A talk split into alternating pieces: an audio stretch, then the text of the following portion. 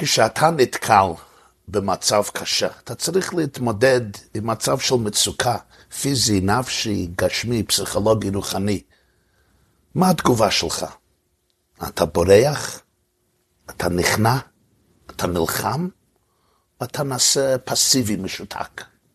בשנים האחרונות, במדעי המוח, למדנו על ארבע תגובות בסיסיות בגזע המוח למצב של סכנה, פיזי או פסיכולוגי.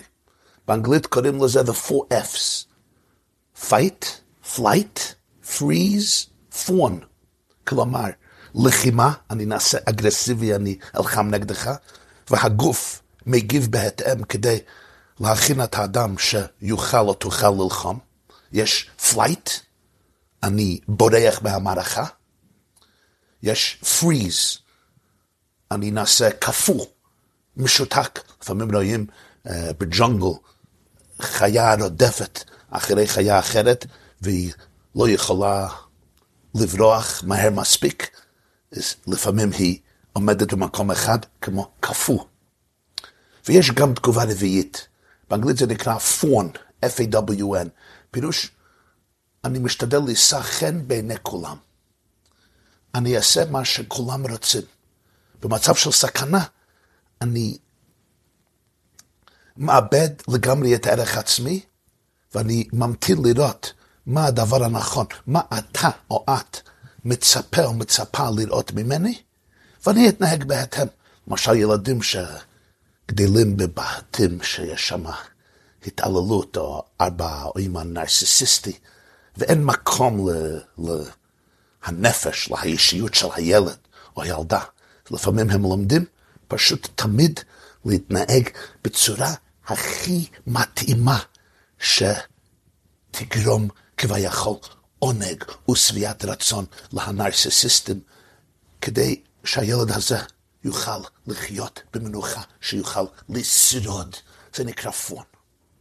לפעמים מצבים אלה הם חלק מהמרקם של בריאת גוף האדם, שזה בעצם דבר נפלא, איך שהגוף בנוי בצורה כזו, שהיא אה, יכולה לשרוד בכל מיני אופנים אפשריים, והגאונות והחכמה בתוך הגוף, בתוך מבנה הגוף, הנשמה והגוף, המוח, לראות איך הוא מגיב לכל מיני נסיבות בחיים, זה משהו נפלא שמתגלה יותר ויותר בדורנו, זה בשנים האחרונות.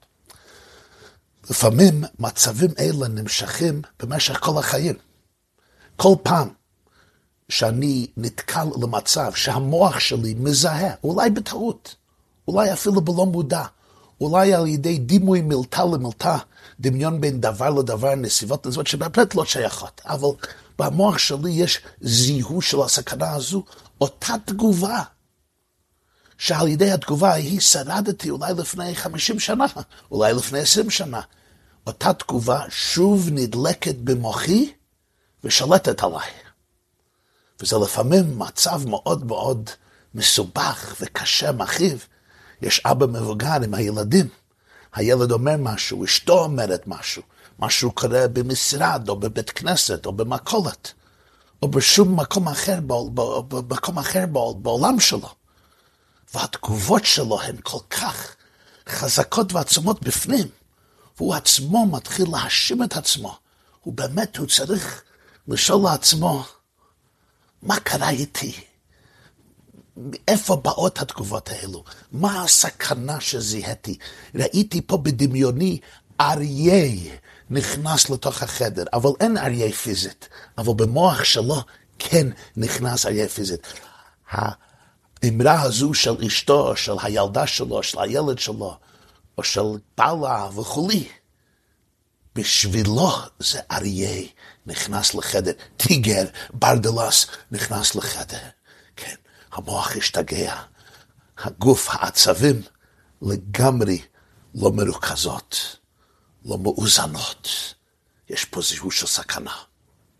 מה שנפלא הוא שתופעה זו כבר נתפרסמה על ידי חכמינו, זיכרונם לברכה, לפני אלפיים שנה. ועם הביור הזה הם הסבירו תופעה שקרתה בימים הראשונים של היותנו לעם, לאחרי צאתנו ממצרים לפני שלושת אלפים ושלושת מאות שנה. עם ישראל מתעורר ביום השביעי לצאתו ממצרים לחלום בלהות. במדרש במחילתה בפרשת בשלח המשילו זה ליונה. יונה שראה נץ, הוק, שרצה לטרוף את היונה. והיונה בורחת מהנץ לתוך נקיק סלע, והנקב קטן שהיונה יכולה להיכנס ולהציל את עצמה מהנץ. פתאום הנחש מגיע להסלע. עכשיו הוא רוצה להיכנס תוך הנקב של הסלע כדי לטרוף את היונה. מה היונה עושה? לפרוח בחוץ לחוץ, יש נץ שממתין. להישאר בפנים, יש נחש. באנגלית יש פתגם, I'm stuck between a rock and a hard ball. לא יודע אם זה בעברית. אני תקוע בין סלע לכדור קשה. אבל כך התיאור של התורה בהתחלת פרשת בשלח, ספר שמות פרק י"ד פסוק י', פרעה הקריב. עם ישראל יצא ממצרים, הוא בדרך למדבר סיני, להר סיני, לקבל את התורה, אלוקים אמר למשה, ביד בהתחלה בפרשת שמות, בהוציאך אתה ממצרים, תעבדון את האלוקים על ההר הזה, הם בדרך. יצאו לחירות, לחיים ולברכה, מזל טוב שהחיינו וקימנו והגענו לזמן הזה, אבל פרעה לא נכנע, הוא בורח אחריהם, התורה אומרת, פרעה הקריב. הוא קרב לעם ישראל עם כל ה... עם החיילים שלו, עם הצבא שלו, ויישאו בני ישראל את עיניהם, והנה מצרים נוסע אחריהם, ויראו מאוד. הם נתקלים בפחד נורא, ויצעקו אל השם, ויאמרו אל משה, מבלי אין קברים במצרים, לקחתנו למות במדבר? אין בית הקברת מספיק גדול, גדולה במצרים? לקחת אותנו למדבר למות פה, מה זאת עשית לנו להוציאנו ממצרים? איזה טרגדיה, איזה פשלה, אנחנו מסכנים לוזרים.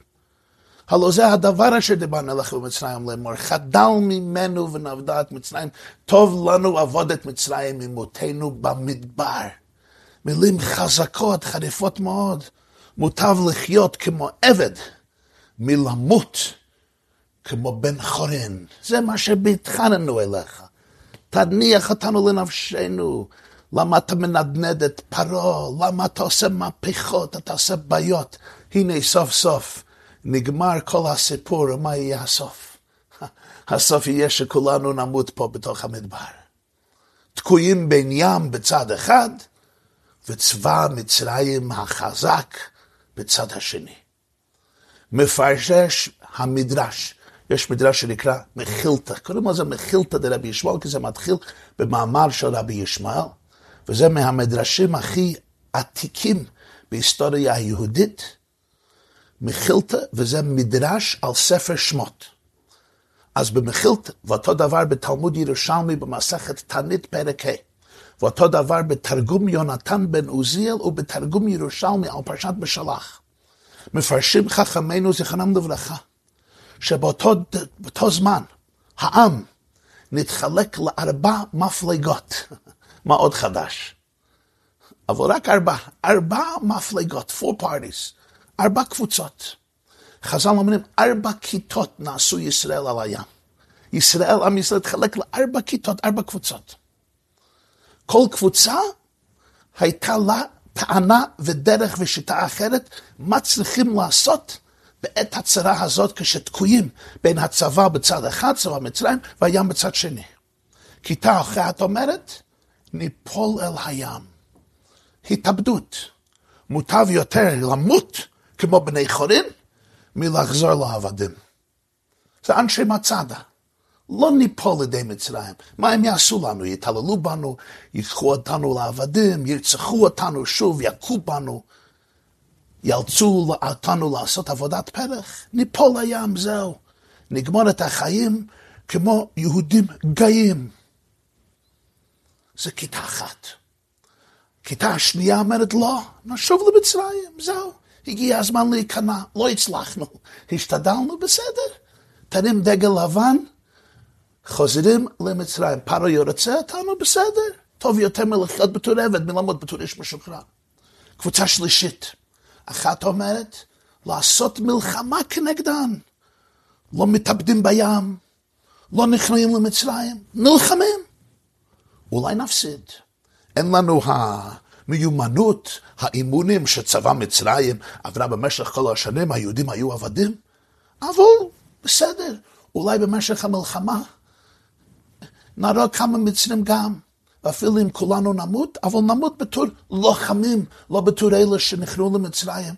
זה הייתה כמו השיטה בגיטו ורשה, אלה שיצרו את, ה, את, ה, את המהפכה, את המלחמה בגיטו ורשה באפריל 1943, פסח תש"ג. ידעו שאין תקווה פיזית טבעית נגד הצבא הנאצי. אבל אמרו, אנחנו לא סתם נמות, נמות במלחמה. אחר כך הייתה כיתה רביעית. נצווח כנגדן. כלומר, נצעק נגדם. יש אלה שטוענים שאמרו, פשוט צריכים לצעוק, אין לנו מה לעשות. לא מתאבדים, לא נכנעים, לא נלחמים, אנחנו נפסיד. בואו נצעק. אולי הם יתבלבלו, הם יתבלבלו מהצעקות. מיליוני יהודים צועקים, אני יודע, אפשר להתבלבל בקל, לא יתבלבלו. יש פירוש אחר במפרשים, נצווח כנגדם פירוש, להתפלל לאלוקים. אין לנו מה לעשות. נתפלל, יש בורא עולם ומנהיגו, הוא הכוח החזק בעולם, הכוח הדומיננטי, הוא ברא את העולם, הוא שולט על העולם, הוא הוציאנו ממצרים, בואו נתפלל אליו ונבקש ממנו שיציל אותנו. איך ידעו זאת חכמינו זכרונו לברכה? זו סתם הייתה מסורה שהייתה מחלוקת בין ארבע קבוצות, שכל עם ישראל התחלק לארבע כיתות, לארבע מפלגות? הם גם ראו את זה בתוך הפסוקים. בצורה פנטסטית ומדויקת, הם הסתכלו על מה שמשה רבנו עונה לעם ישראל כשהם צועקים אליו. למה, למה הוצאתנו ממצרים, המבלי אין קברים במצרים, לקחתנו למות במדבר, טוב לנו עבודת מצרים. כשהם צעקו על משה, כשראו מה שקורה, מה משה רבנו עונה להם? בוא נשמע את התגובה. ויאמר משה לעם, אל תיראו, התייצבו וראו את ישועת השם אשר יעשה לכם היום. כי אשר ראיתם את מצרים היום, לא תוסיפו לראותם עוד עד עולם. השם יילחם לכם, ואתם תחרישון. למה משה רבנו מעריך כל כך? זה שני פסוקים, פסוק י"ג, פסוק י"ד, בפרשת בשלח, פרק י"ד, פסוק י"ג, פסוק י"ד. למה הוא מעריך?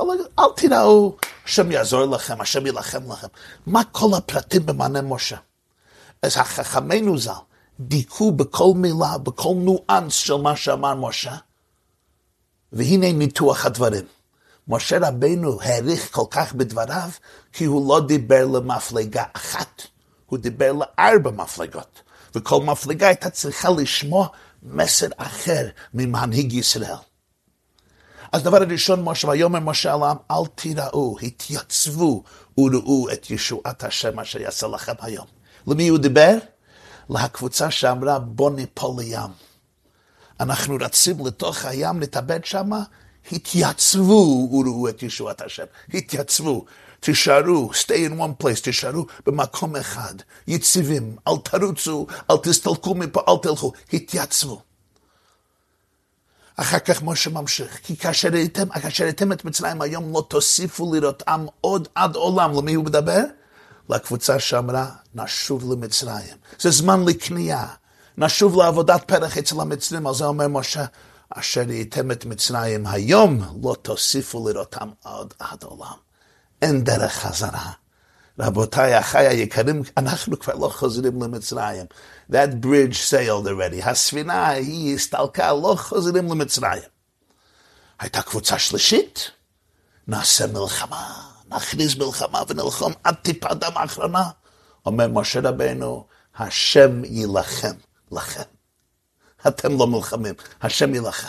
הייתה קבוצה רביעית, נצבח כנגדן, נצעק, נשתולל, נצעק חזק, או נתפלל על השם, ואתם תחרישו. שקט, בבקשה. אתם תחרישו. זה לא זמן להתפלל. אז מהמענה, מהתגובה של משה רבינו לעם ישראל, אומרים חז"ל, בוא, תנתחו את זה טוב ותראו שהוא לא מדבר לקבוצה אחת. הוא מדבר לארבע קבוצות שונות. אבל עכשיו בואו ננתח את השיטות שלהם. עם ישראל התחלק לארבע קבוצות, לא לחמש, לא לשש, לא לשבע. ארבע. כי הם כוללים כל מיני התגובות האפשריות מצד הנפש, מצד המוח, מצד מבנה מרקם הגוף האנושי, כי בעצם יש כאן uh, תמונה של תגובות שונות להתמודדות, איך כאשר מתמודדים עם קשיים, עם מצוקות בחיים, יש פה ארבע גישות שונות. ובואו נסביר את הדברים. מהן הגישות האלו? יש דרך אחת, נפול לים, התאבדות. זהו, אין תקווה, ייאוש מוחלט, אין עתיד מה זה, אין מה לתקן. בוא, אני אציל את עצמי מהעוגמת נפש, מהכאב הנורא שלא מפסיק. ואנחנו צריכים להבין את זה. כי אלה שברוך השם, אין להם ניסיון בעניין זה, לפעמים לא מבינים את עומק, עומק, עומק הכאב של אלה שמחליטים לעשות דברים נוראים כאלה שקשה לנו, לאחרים שאוהבים את החיים, להבין, להסיק. אבל לפעמים הייאוש, ההלם, הכאב, העוגמת נפש, כל כך עמוק, שבן אדם באמת מרגיש שאין סיכוי אחר, אין תקווה אחרת. היו הרבה נערים, נערות שאמרו לי את זה. אמרו, כבוד הרב, אתה לא מבין. אבא צועק, מה אתה תעשה?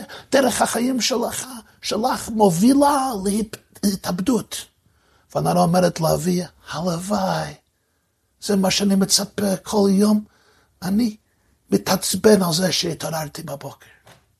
היהדות אומרת, תתעורר בבוקר, תגיד דבר הראשון, מודה אני לפניך מלאכי וכם שהחזרתי בנשמתי בחמרה באמונתך. אבל הבן אדם הזה, החיים כל כך כואבים, שזה לא שמחה. להפך, זו סיבה להתאוננות לעצמות. אבל רבותיי, יש גם העניין של ניפול לים בצורה הרבה עדינה ודקה יותר. זה לא רק ניפול לים פיזי, להתאבד, אני מת.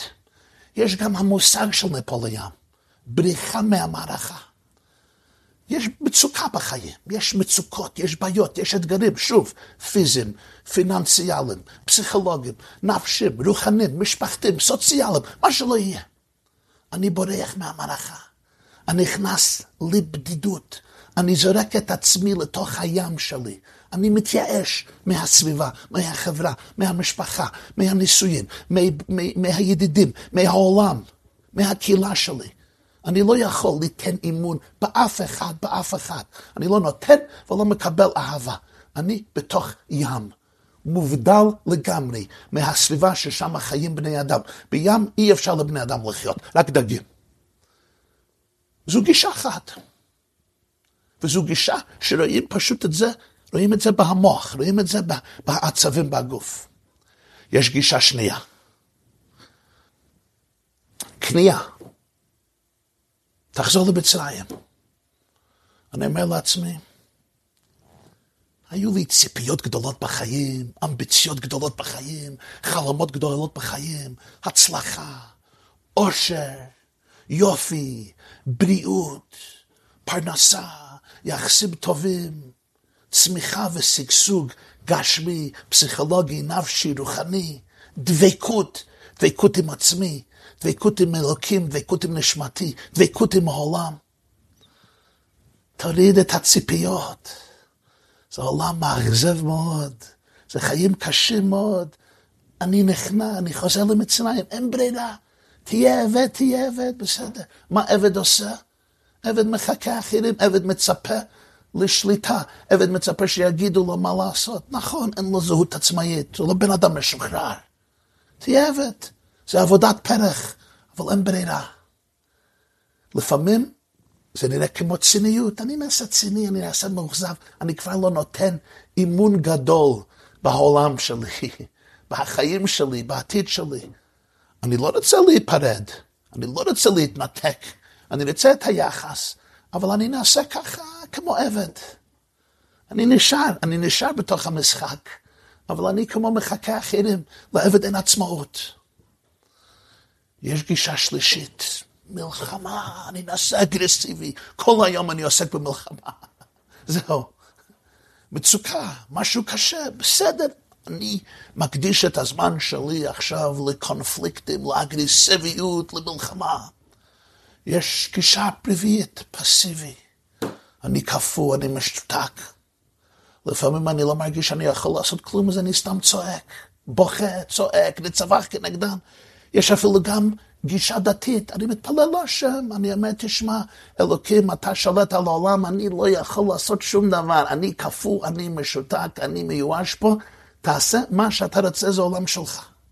וכאמור לעיל מפליא, שמה שהחז"ל מזהים פה, רואים היום במדעי המוח ארבעת התגובות, וזה ממש בהסדר. ניפול לים זה flight, זה בריחה מהמערכה. נחזור למצרים זה fawn, כניעה, אין לי זהות עצמאית. יש כאלה שגדלים בעולם ואין להם זהות, הם לא מרשים לעצמם. וזה לא אשמה שלהם, הם עושים את זה בתת מודע, לא נותנים לעצמם הרשות להרגיש מה שהם מרגישים, להבין מה שהם מבינים, לחשוב, לדבר ולעשות משהו שמשקף את הנשמה שלהם, את המודעות שלהם, את הפנימיות שלהם. לפעמים יש אלה שסבלו בחיים והם גדלים בצורה שמסתכלים על חדר, מזהים מה הדרך הנכונה, מה הגישה הראויה, איך מתנהגים אנשים ונשים מן היושרה, ופשוט מחקים אותם. כמו קוף שמחכה בן אדם. It's called people's pleasers. כל ההשקעה שלי זה לשאת חן בעיני בני אדם, אני לא רוצה לגרות אף אחד שאולי יחשוד עליי שאני קצת שונה, ותתחיל חקירה או בדיקה, כי מי יודע מה ימצאו בתוך עצמי. פון, נחזור למצרים. יש fight, flight, fawn, flight, בריחה, fawn, כניעה. fight, לחימה. זה דרך אחרת, בן אדם, קונפרונטציות, confrontations וקונפליקטים ולחמים, רואים את זה בזוגיות, בין ילדים, במשרד, בקהילות. זהו, החיים שלי זה מלחמה. ואחר כך יש freeze.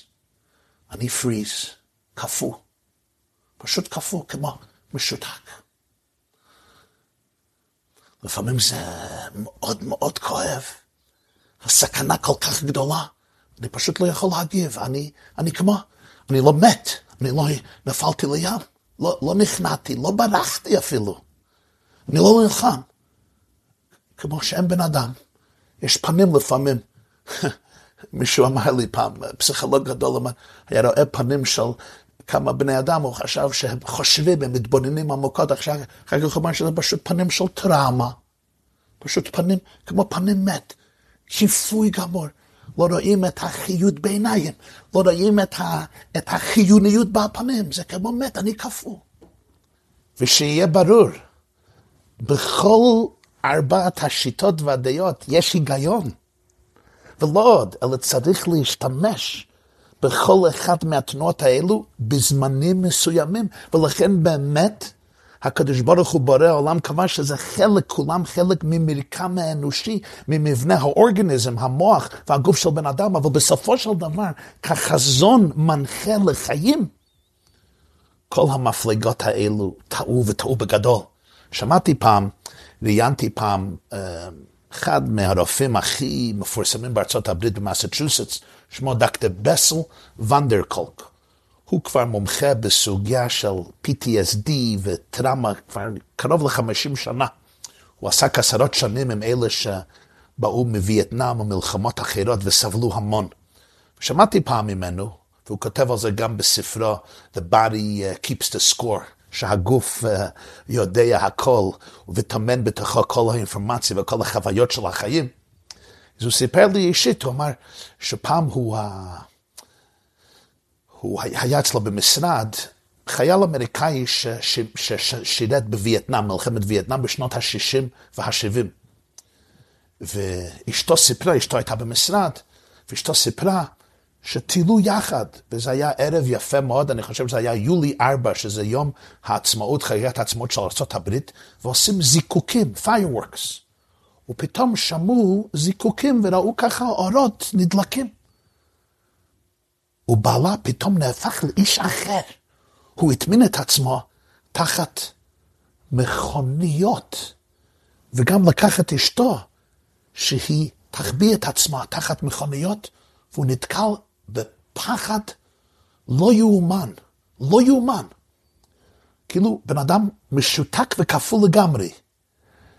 והוא ביקש מהרופא, בסל ונדגוק, להסביר לאשתו מה קרה.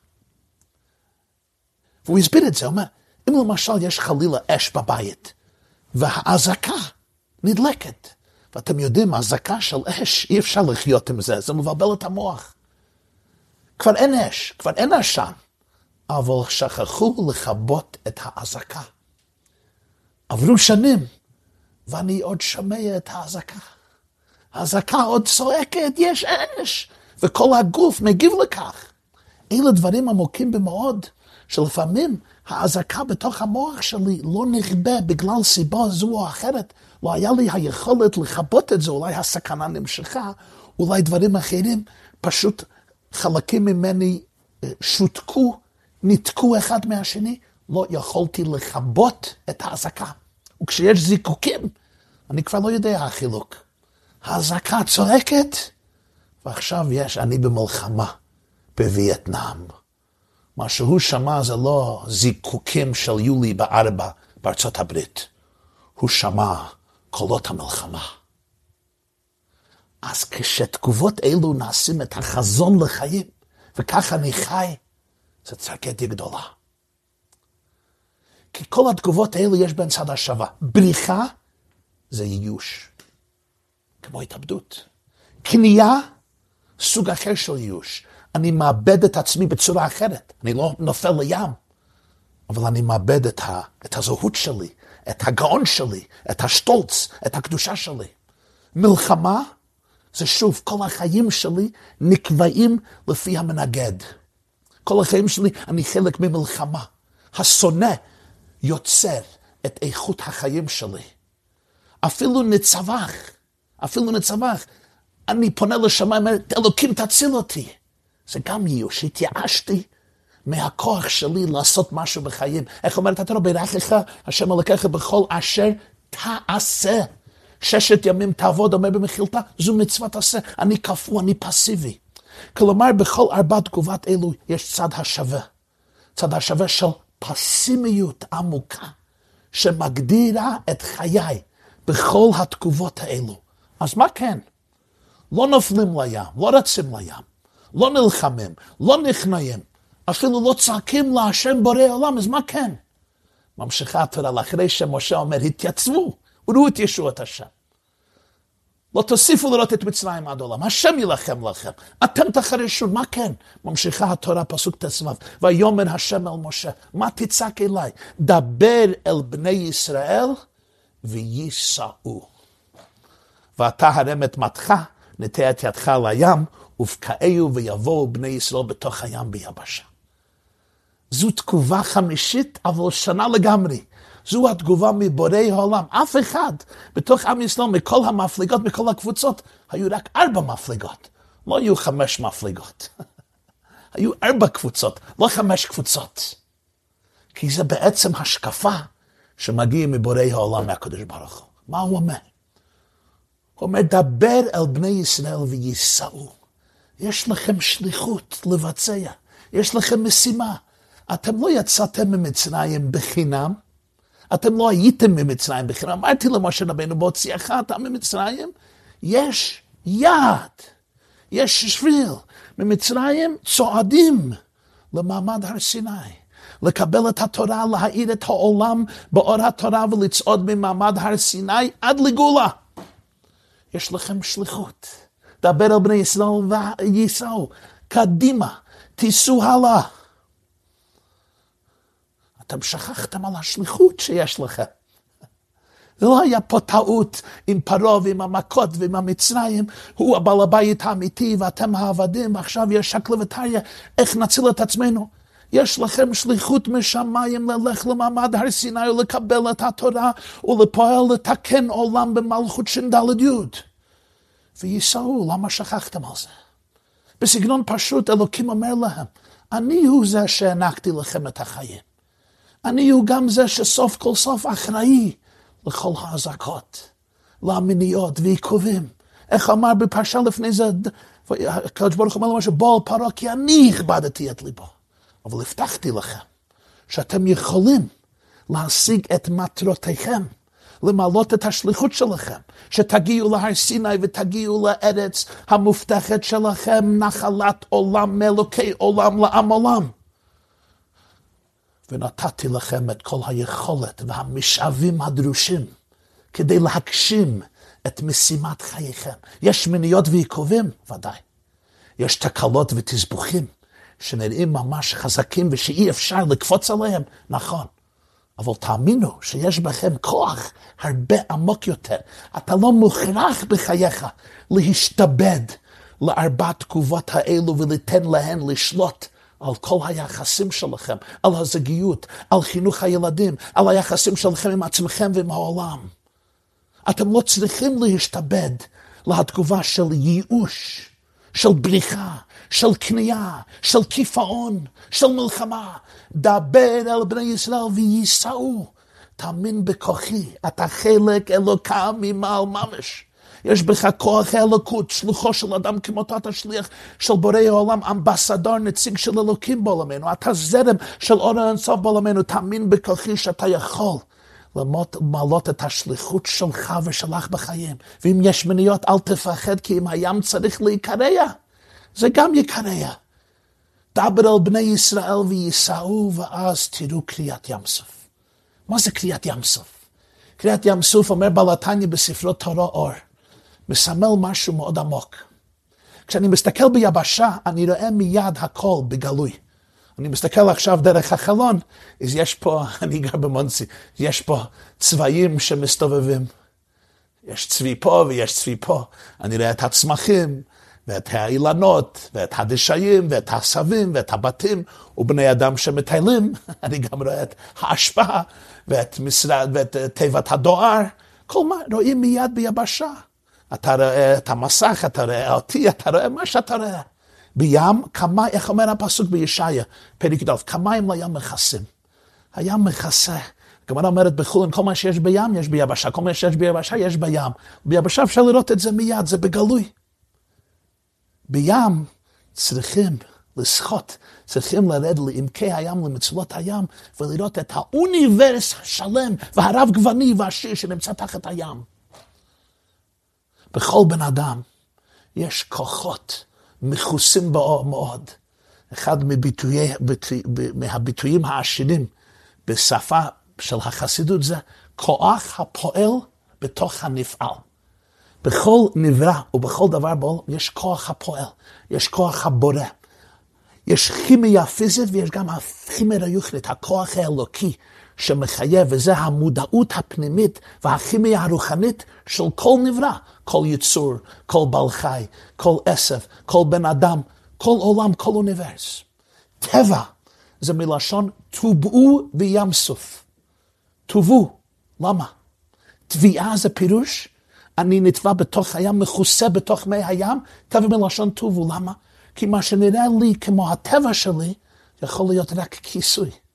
אולי אני באמת, הפונקציות שלי, אני שורד על ידי ארבע תגובות אלו. זה נעשה דרך הנורנים שלי, ה-neural pathways, שבילי הנורנים שלי, כתוצאה מסיפור חיי.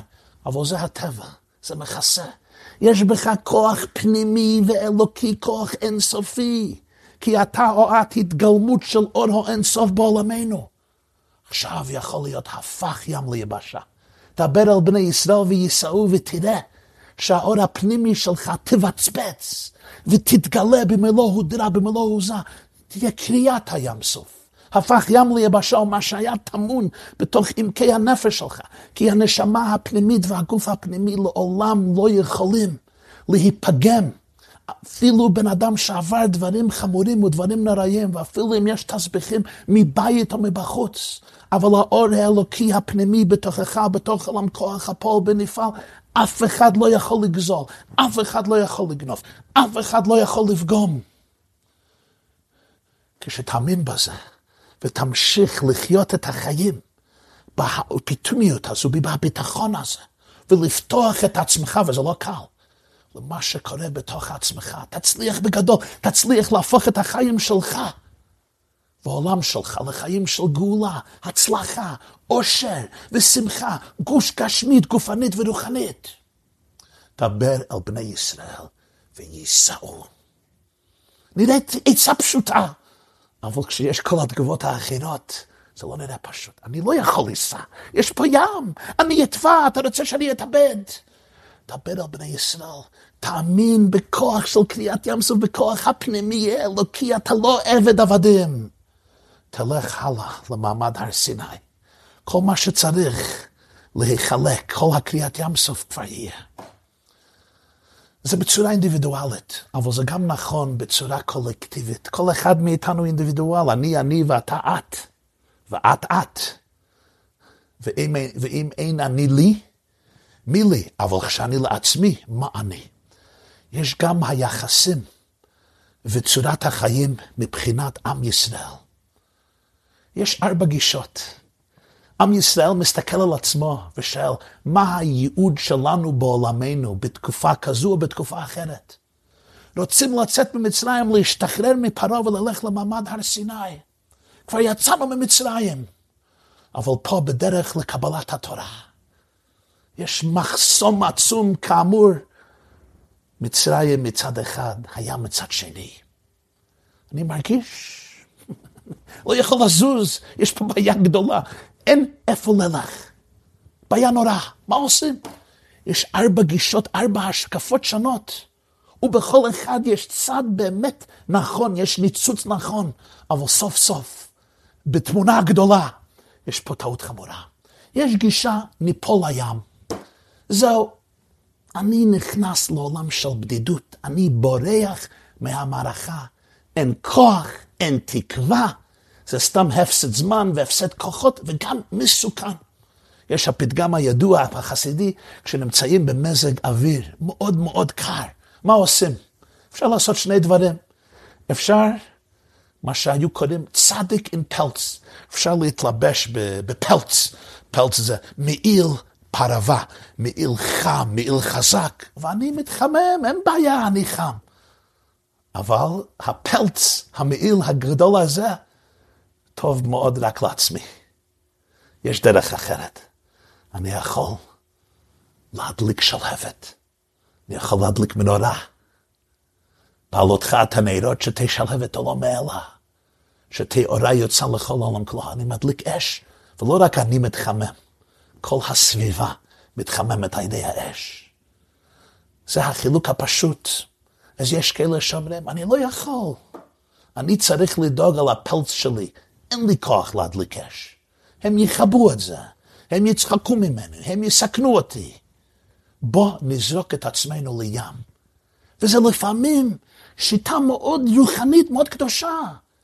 ים לפעמים נקרא ים התורה, ים התפילה, ים הקדושה. מקווה, הרמב"ם כותב, למק... כותב על מקווה מי הדעת הטהור, מים שאין להם סוף, כפי הספיגה ביבמות. אני זורק את עצמי לתוך ים, כמים על הארץ די את השם כמים ליום מחסם, אני נכנס לתוך מקווה, אני נמצא במקווה 24 שעות ביממה ואני לא יוצא. אני מרחיק את עצמי, נרחיק את עצמנו מהעלום הגדול והרע, המושחת הזה, מדבר גדול ונורא, נחש, שרה ועקרב, מקום צמאונה שאין בו מים, מסוכן. הבה נבודד את עצמנו, ננתק כל מגע עם עולם בעייתי. נסעתי לאיזה, לאיזה כינוס, אז ישב אצלי יהודי מכובד, יהודי חשוב, ודיבר על המטוס, על מה שקורה היום באמריקה מבחינה מוסרית. הוא אומר, היום יש רק עצה אחת, פשוט אסור שיהיה מגע עם עולם בחוץ. זה היה ככה אילוסטרציה מוחשית מפה לים. יש גישה הפכית.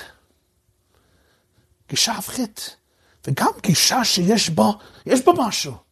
אומר, הקדוש ברוך הוא לא רוצה לעזוב את העולם, נחזור למצרים. צריך להיכנע, צריך להיכנע, צריך להתפשר.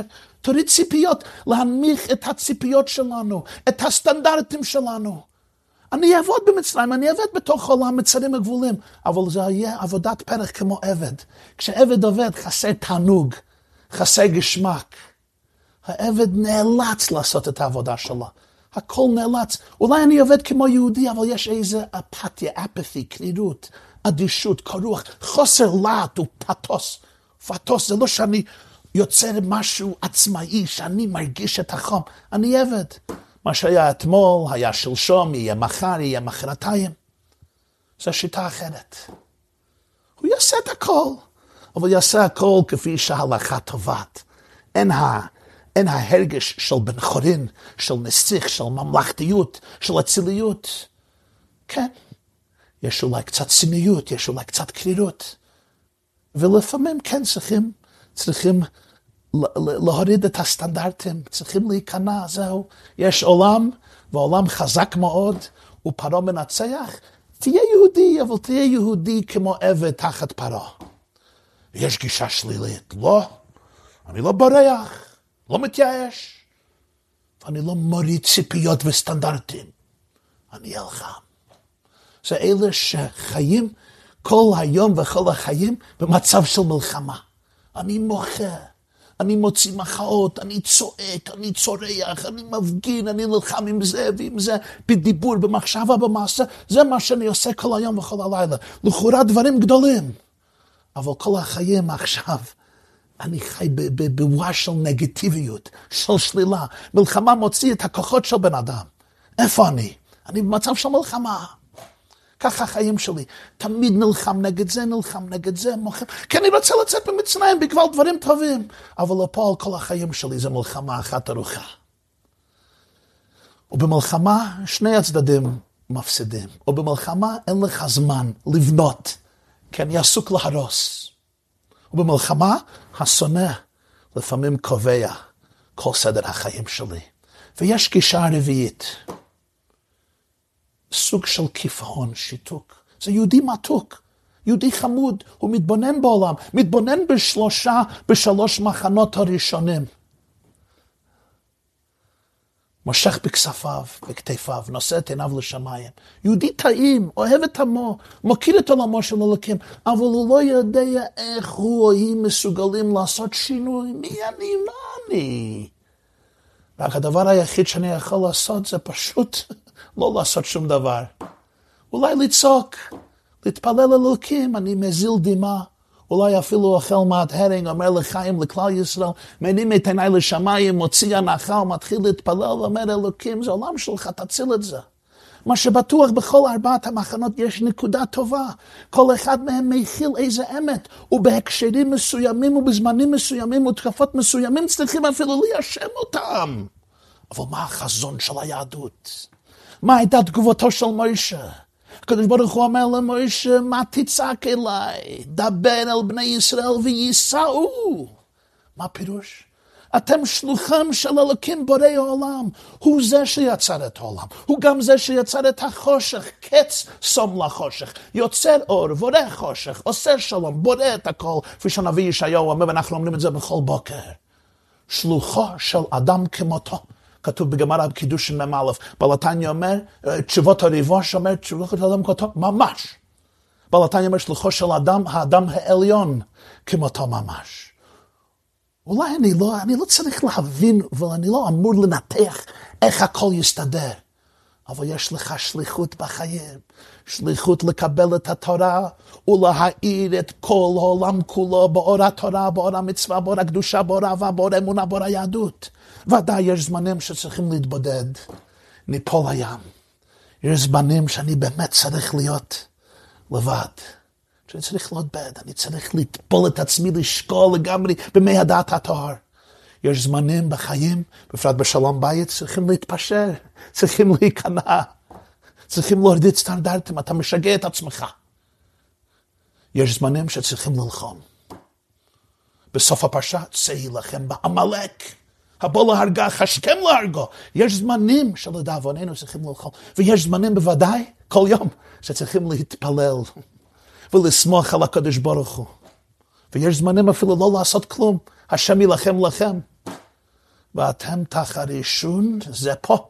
אבל יש זמנים שצריכים לא להחריש, צריכים להתפלל. ויש זמן לכל אחד. יש זמן להיות פסיבי, לסמוך רק על השם, אני לא יכול לעשות כלום. מה בדרך כלל הסדר של יהודי? זה לא דבר קל. וייסעו. הוא אומר, איך אני יכול לנסוע? אין אפשר לנסוע. אז אני מבין, לברוח, להתייאש, להיכנע, ללחום, לצמוח, מה וייסור? אומר אלוקים, אל תברח מהמציאות. אל תיכנע למציאות, ותעבוד, ותפסיד את הזהות. אל תיכנס למלחמה עם המציאות, ואל תיכנס לשיתוק. אז מה כן? עליך לחשוף את הטבע האמיתי של המציאות. עליך ליצור קריאת ים סוף, תקרא את המכסה, את השמיכה מכסה את האמת, את הטובו וים סוף. העולם כולו זה כוח הפועל בנפלא לעולם כולו במקום משתוקק, להניח את פיו על פי האדם ולהכריז ביחד, יתגדל ויתקדש מרבה. לתקן עולם במלכות ש"ד י', בסופו של דבר, בסופו של דבר אין קרע אמיתי בין שמיים וארץ, בין חציו להשם וחציו לכם, בין הגוף והנשמה, בין נפש אלוקית ונפש הבאמית, בין יצר טוב ויצר הרע. בסופו של דבר הכל מגיע מאחדות אחת. איך אומר רב חיים אבולפי, אחד מגדולי המקובלים, י"ק ו"ק זה יצר הטוב ויצר הרע. כתוב בגמרא ברכות במשנה, אז עמוד דף נ"ד. ואהבת השם אלוקיך בכל לבבך בשני יצריך. אל תהיה חוסר ביטחון. אל תיכנס לבושה ולספקות. אתה יכול להגדיר מחדש את הסביבה שלך. תעמיד פנס. שאתה תהיה הפנס. אתה רוצה אהבה בכל מקום ואתה לא רואה את זה? שאתה תהיה המקור של אהבה. אתה תהיה הפנס שיאיר את הסביבך.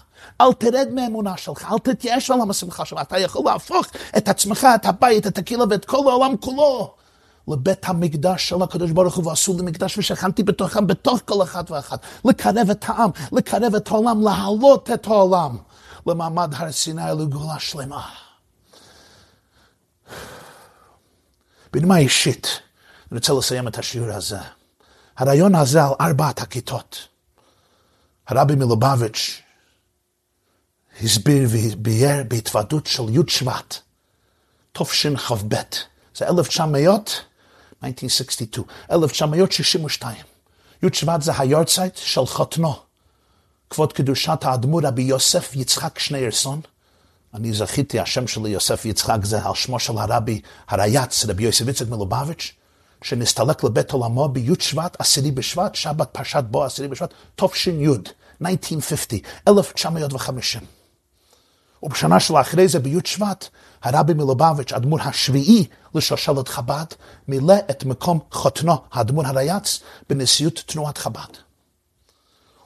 ולאחרי 12 שנה, ביורצת ה-12 של חתנו, בעת ההתוועדות שנעשה לכבוד היורצת, יום ההילולו, יום ההסתלקות של חתנו הגדול, זכותו יגון עלינו, אז הרבה באמצע ההתוועדות ביאר את המדרש הזה, הגמרא הזו, על הארבע כיתות ועל, ועל תגובתו של משה רבי, נדבר על משה וישראל. הוא אמר המון נקודות אחרות וביורים והסברים מאלפים ומרתקים, אני רק הוצאתי נקודה אחת והסברתי את זה כפי הבנתי בעזר השם יתברך. אבל בני שלי אני רוצה להוסיף שזכיתי לגדל במחיצתו של הרבי מלובביץ' הרבה שנים, שם נולדתי ושם גדלתי. זכיתי להקשיב, לשמוע את דיברותיו של הרבי כמעט בכל שבת ובכל חג. וכשאני שמעתי בפעם הראשונה בקלטת את השיחה הזו, השיחות האלו, זה היו כמה שיחות של הרבי מלובביץ' בי' שבט תשכ"ב על ארבע כיתות. חשבתי, וואו, זה מסמל וממחיש בצורה מאוד ברורה את איכות וטיב מנהיגותו של הרבי מלובביץ'. משנת תש"י, או תש"י א', 1950-1951, לאחרי הסתלקות חותמו, במשך כל ימי חייו, ב-40 שנה הבאות. וההשפעה שנמשכת עד היום הזה, עד ביד גואל צדק במהרה בימינו. השואה נגמרה. 1945, 1945, מלחמת העולם השנייה נגמרה. העם היהודי מתחיל להתאושש מטרגדיה וחושך וערפל שלא לא ראה דוגמתו מזמן בריאת העולם. השמדת שליש מהעם היהודי, סלטו שמנה של העם היהודי, ובמיתות משונות, ובכמויות כאלו, ובאכזריות וסדיסטיות נורא כזה, שפשוט אין הפה ואין העט שיכול לתאר את זה. אני ביקרתי פעם קצטניק, אתם מסתם קראתם את הספרים של קצטניק בתל אביב, בדירתו בתל אביב. שמו היה יחיל דינור, הוא התעלף בעת משפט אייכמן כשהוא אמר עדות. אז הוא כתב בעיתון של אבא, באלגמן ז'נל ביידיש, כתב המון סיפורים מאוישוויץ. אני ישבתי איתו בתל אביב. זה היה 99, אולי שנת 2000. ישבתי בדירה בסוף השיחה, אולי שעתיים, שלוש שעות, שיחה מרתקת. הוצאתי מצלמה.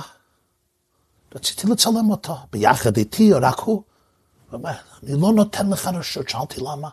הוא אומר, אם אתה לוקח צילום ממני, אתה תחשוב שיש לך מצלמה של ניצול אוישוויץ, שיש לך צילום, פוטוגרפיה של ניצול אוישוויץ. אין לך. אין לך.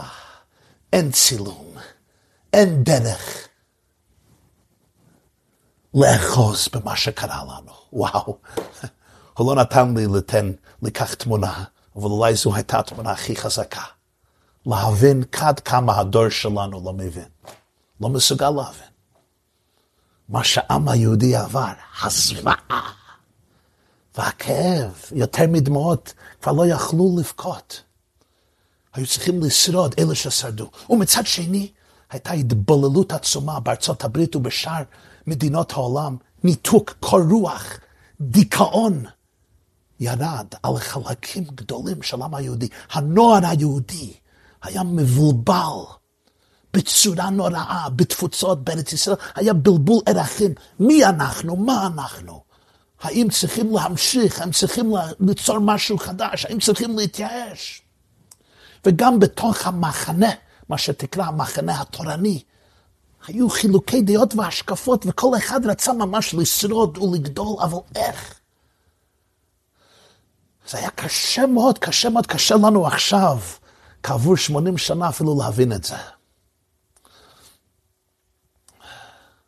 אבל היו כאלה שאמרו, ניפול לים. אין מה לעשות. נבנה לעצמנו גטו, נהיה בבידוד, נדאג לעצמנו ולילדינו, נקפוץ לתוך ים הטרור וים התפילה וים הרוחנית, וכך נציל את עצמנו מפרעה. הפרדה מוחלטת. יש כאלה שדגלו בשיטה אחרת, נחזור למצרים. צריכים להתפשר, צריכים להיכנע, צריכים להבין את המציאות. כן, זה עולם חדש. היו כאלה שדגלו בשיטת המלחמה, קנאות, מלחמה. לא בורחים, לא נכנעים, נלחמים כל הזמן. ויש כאלה יהודים חמודים שאמרו, אין לנו מה לעשות. תסמכו על השם, אנחנו יכולים להתפלל שאלוקים ינהל את הדברים. ואז הגיע הרבי מלובביץ', במשך עשרות שנים, הפגין במעשים וברגש ובהשקפה, והדגים ולימד וכתב והסביר את המילים הנצחיות האלה מהשם למשה רבנו, דבר אל בני ישראל וייסעו. תאמין בהשליחות שלכם להאיר את כל העולם כולו. תאמין בכוח הנצחי של עם ישראל וכל נשמת ישראל וכוח היהדות. תאמינו בכוח של קריאת ים סוף הריח והחמה ברשה, בנשמה והפנימיות של כל היהודי, בנשמה והפנימיות של כל העולם. ובמסירות, ובדבקות, ובאמונה, ובנחישות, ובעיקר בהמון אהבה ואמפתיה. תבנו עולם מחדש. תכניסו אור עם חיות ולהט, תדליק את אור האמונה והאהבה בלבך, בבית, בחברה, בקהילה, ובכל נשמה שאתה או את פוגשים. נכון, יש מצרים פה ויש ים פה, חושבים שאי אפשר לזוז. תאמין בהשליחות שלך, שלוחו של אדם כמו אותו, שהיא חזקה יותר מהכל.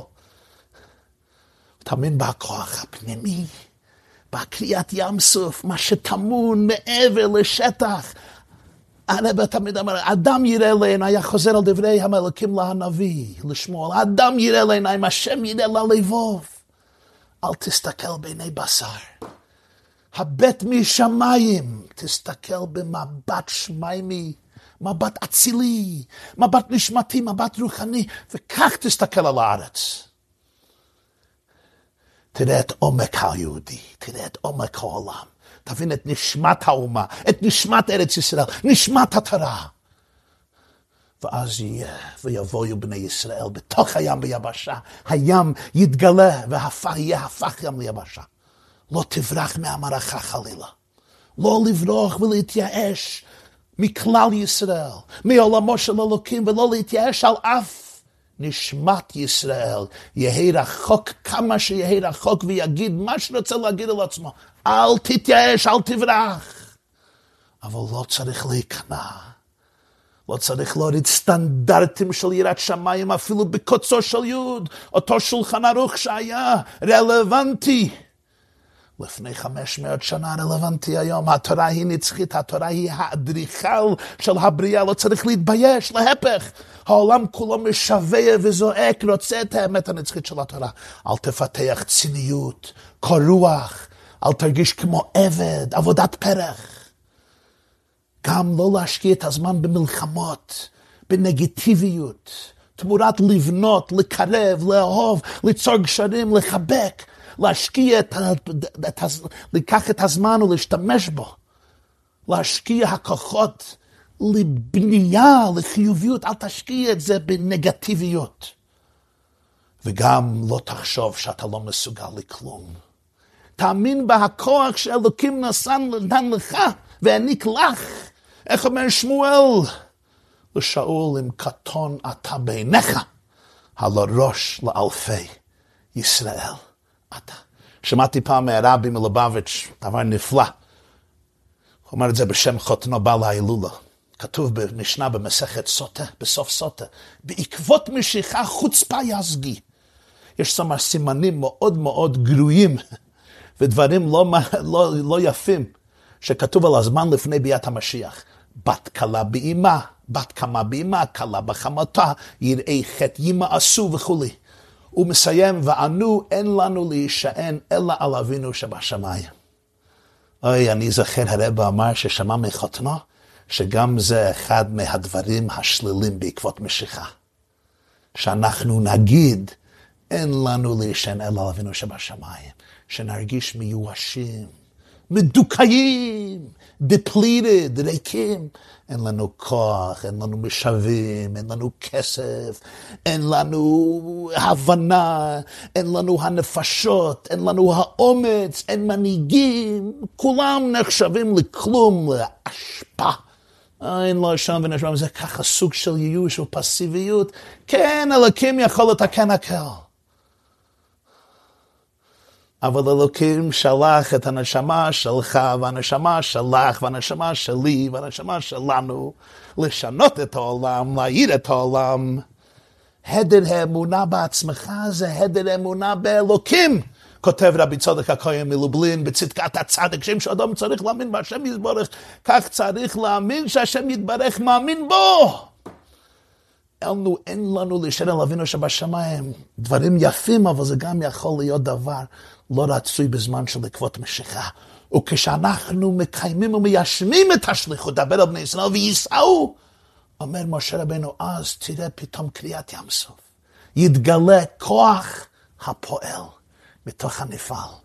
אתה תראה גם בעצמך פן חדש באישיות שלך, שלא משובד לארבעת התגובות, ארבעת ה-F's של flight, fight, freeze, fawn. תראה את כוח האין סוף בך. ובסביבה שלך, ובמשפחתך, ובעולם. וביום ההוא יהיה השם אחד ושמו אחד במהרה בימינו. אמן.